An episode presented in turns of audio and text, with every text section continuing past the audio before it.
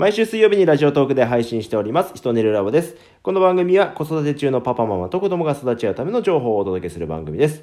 それでは、当研究所の所長をご紹介します。はい。ヒトネルアカデミーの佐藤洋平です。よろしくお願いします。はい。私は進行役の森良太です。それでは、今週のトピックスのコーナーです。このコーナーでは気になった全国ニュースを取り上げてさらに掘り下げていくというコーナーなんですが、うん今週もちょっと告知系になってしまうんですけども、はいえー8月10日から3泊4日間でですね、えー昨年、そして一昨年とやってきました、うん。無人島合宿、出ました。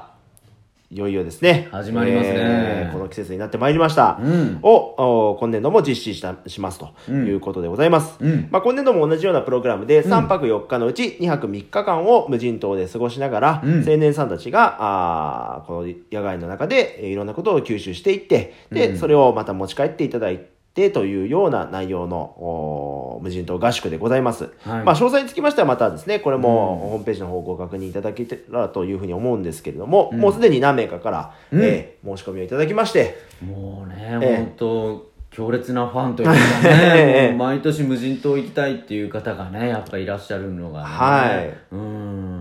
本当ありがたいことでですね、まあ、前回、あの2月にですねやった寒中水泳の学生さんたちからも早くもすぐにまたこっちに行きたいということをいただいてたりとかですね、うん。去年参加していただいた方からもお連絡をいただいたりとかしておりますので、うん。まあお早めにですねえーこちらの方も限定20名程度となっておりますので、はい。えーぜひこのラジオをお聞きの皆さんの中で、うん。えー興味があったりとかすればですね、また、あの、こちらの方に連絡をいただければというふうに思うんですが、これ僕らいつも、はい。大きく広報しないじゃん。そうなんですね。もうその広報したら、まあ、大変というかね、ええ。それだけ労力もかかるし、はい。そうじゃなくてその人のつながりの中で、あの毎回20人ぐらい来るもんね。いや、本当そうなんですよね。うん。で、今回またこうしてね、私たちが昨年以降ですね、まあ、無事で終わってぐらいからもうラジオやってたので、うん。もうここ去年のこの時期にこういった形でっていうのはなかったんですけど、これもまたラジオ聞いてる方でね、あー。全く知らない方から来たらも面白いかもしれないですね。ね。そんな風になったらね、ええええええ。うん、多分あのよく言われるのは、はい。子供向けでやってほしいとかね、はいはい。言われるんだけれども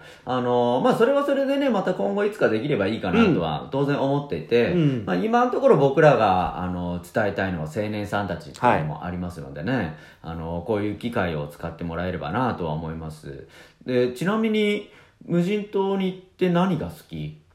僕はですね、うん。まあ、あの今年ですね、こういう去年の写真をまた見直したりとかして、改めてちょっといいなって思うのが、うん。あのーみんながですね、あの、かん夜、海にちょっとこう出て、パシャパシャパシャっとこうやった時に見た、あの、夜光虫ですね。あれにすごく感動してたのを、写真を見て思い出しまして、うん。やっぱりああいう自然体験っていうんですかね、まあ本当今ではなかなか難しくなったような、うん。ああいう本当に何もない環境の中で、暗いからこそ見えてくるものっていうのが、うん。なんか無人島合宿の本当良さの一つかなと思うので、うん。なんかこう一人気づいてみんながわーってなるような、うん。ああいうなんかこう素朴な体験っていうのもまた、うん、いろいろね、ビッグチャレンジなこともたくさんあるんですけども、うんそういう素朴なチャレンジもまた醍醐味の一つかなと思って思い出すところですね。ね、この聞いてる方たち、夜光虫ってわかりますかね？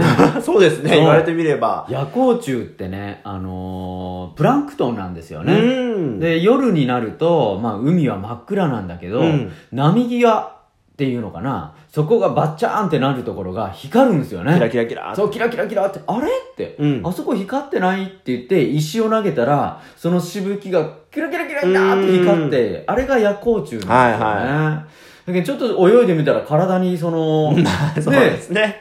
あの、そういう光がちょっとこう、まとうというかね、そんなこともできるのが、まあ、夜光虫で、あの、僕なんかはね、無人島では、自分で餌を見つけて、うん魚を釣る。はいはいはいはい。うんで、その魚を焚き火で炙って、うん酒を飲む。ああ、いいですね。なんかもうそういうことがやっぱりね、すごくいい時間だと思います。で、みんなでそれをね、なんかこう、あの、教えながらとか、こうやったらうまく釣れるかもしれないとか、試しながらね、みんなでなんかそこら辺をガチャガチャワイワイしてるのがすごく楽しいなって。うん。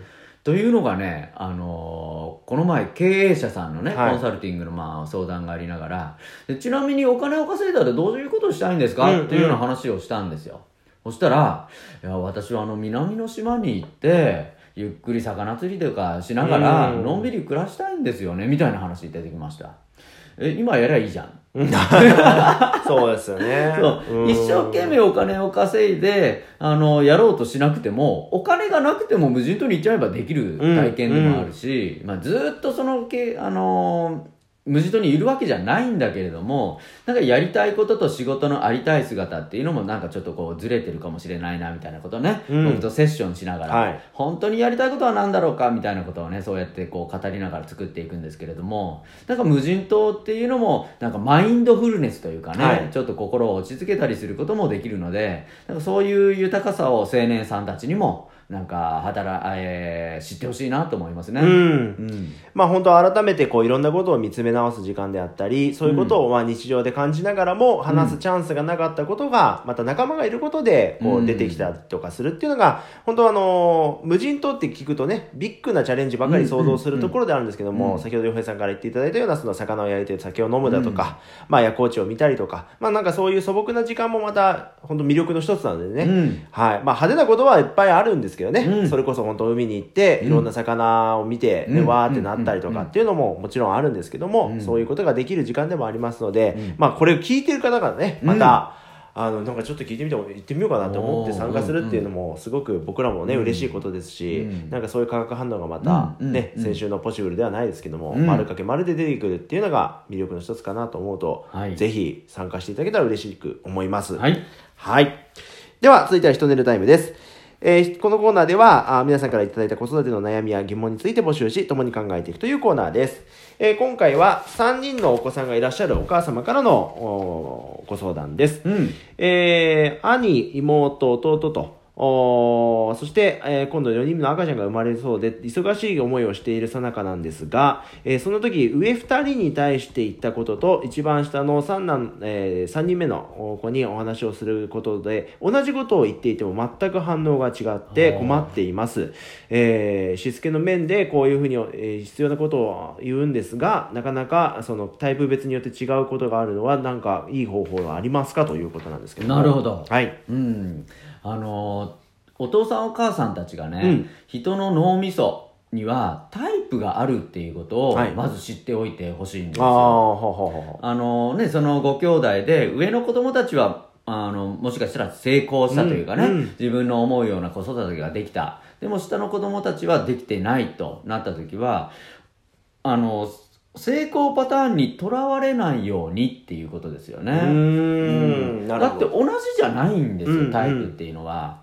で、それを、あの、同じようにして、なんで言うこと聞かないのかなって言って、不信感になってくるでしょ上の子は良かったのに、下の子は、あの、良くないんだっていう、レッテルを勝手に作っちゃうの。うん。だからそもそも最初からタイプって違うものなんだ脳みそってそういうふうにみんなが違うようにできてるんだっていうことを知ってればそういうこう悩みは生まれないし、うんうん。その違うアプローチの仕方っていうのも考えられたんじゃないのかなと思うんですよ。う、ん、ううん。ん、だからこそなんかこういう違いっていうものが当たり前だと思う感性が大事なんじゃないかなっていうふうには思いますよねいや、洋平さんの今お話聞いて、例えば僕なんか学校の先生やった時なんかによく多いのは、うん。まあ同じこと言っても聞か聞こえないっていうか違うこと反応を示すのは当たり前だっていう感覚あるじゃないですか。うん。それってやっぱ親御さんが違って生育環境が違うから、同じことを言っても通じない子がいて、この子にはまた別のことをっていうふうに考えるのが学校の指導ですけど、うんうん。お家の中だとやっぱどうしても自分の子供だから皆同じっていう見方っていうのは、うん。なんかありがちなことなのかなって今ちょっと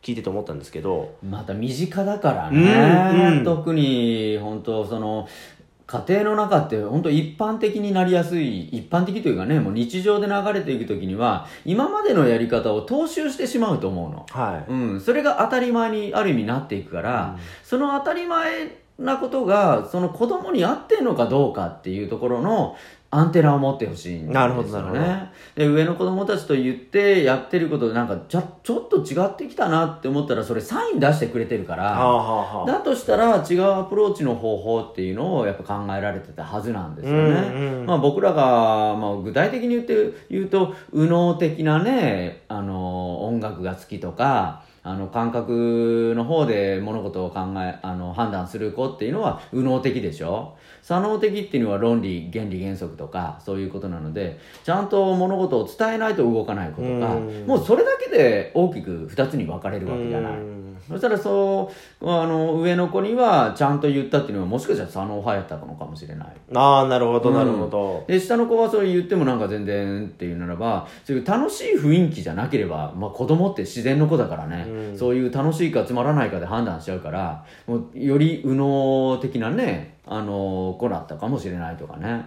そういう子供が出すサインによって自分がどういうふうな動きをするのかっていうのをちゃんと考えられるっていうのも僕は子育てをしながら親の、あの成長のチャンスというふうには捉えてはもらいたいなとは思いますよね。うんうんなんか洋平さんから見てて、まあ、簡単なちょっとこうアドバイスになると思うんですけども、うん。あのタイプが違うなって親御さんが判断した時に、うん。どうやってそのじゃあアプローチの仕方を変えていくかっていうなんかアドバイスありますかね？あります。はいあのね、もうとにかく認めてほしいんです。うんうんえ、これ違うからなんでこう違うの？って言っちゃったら認めてないでしょ？うんうんうんで、子供は比べられたって言って劣等感とか、どうせ僕はダメなんだっていう刷り込みを行われていきます。うんうんそしたら頭の中に刷り込みが入ってくると、その通りになっちゃう。うんうんあなたはダメな子ね。お兄ちゃんと比べて良くないよねとか、例えば言っちゃうと、自分はダメな子なんだっていう行動をし始めるんですよ。はあはあはだから、お姉ちゃんはこうだけど、じゃあ、あの、弟くんはこういうところがいいよねって。うん